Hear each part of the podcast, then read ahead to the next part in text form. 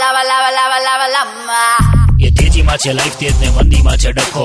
આવી ગયો છે એને ટેમ્પર પર બકો. યા બકા જીગા રસોઈ બનાવી ને એક આર્ટ યો બે આ જીગા મમ્મી મામાના ઘેર ગઈ. નાના મામા આયા અમેરિકાથી. જીગા તમે આમ રસોડામાં એન્ટર થાવ ને એટલે તમારી તમામ ટેલેન્ટોનો વઘાર થઈ જાય તાન તાન મારા બાપા તો સંજીવ કપૂર ઉપર જે બગડ્યા એ લ્યા જીગા કે ભાઈ હવે ઇટાલિયન વાનગીમાંથી આંગળા કાઢ અને ભાખરીનો લોટ બાંધતા શીખવાડ પૈસા. બે જીગા તને કલ્પના નથી બહુ અઘરું થઈ પડે. શું? કંકોળું જીગા. મમ્મી ઘરમાં ના હોય ને ત્યારે ઘરમાં બટાકાનું રસાવાળું શાક જ બને સમજતું એ હાસ તો જીગા. બાપા ભાખરી જેવું કંઈક બનાવે અને હું શાક બનાવ્યું એટલે બાપા તો શાકમાં બગડ્યા હતા મને કે ભાઈ આટલો બધો રસો હતો હશે ભાઈ? બટાકા શોધવા માટે મરજીઓ બનવાનું મારે? એ જીગા મેં કશું જ ના કીધું હા.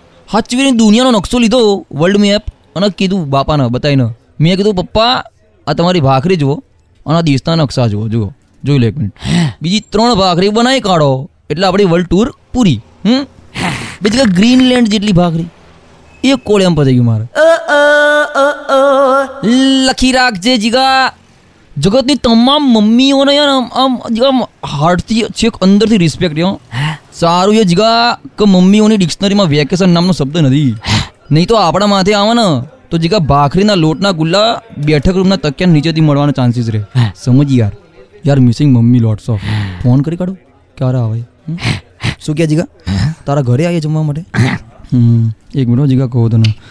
એમ એ એ માં. હમ લાગી ગયો. એ તેજીમાં છે લાઈફ તેજ ને મંદીમાં છે ડખો. આ હતો રેડ એફએમ પર. બકો, બકો, બકો.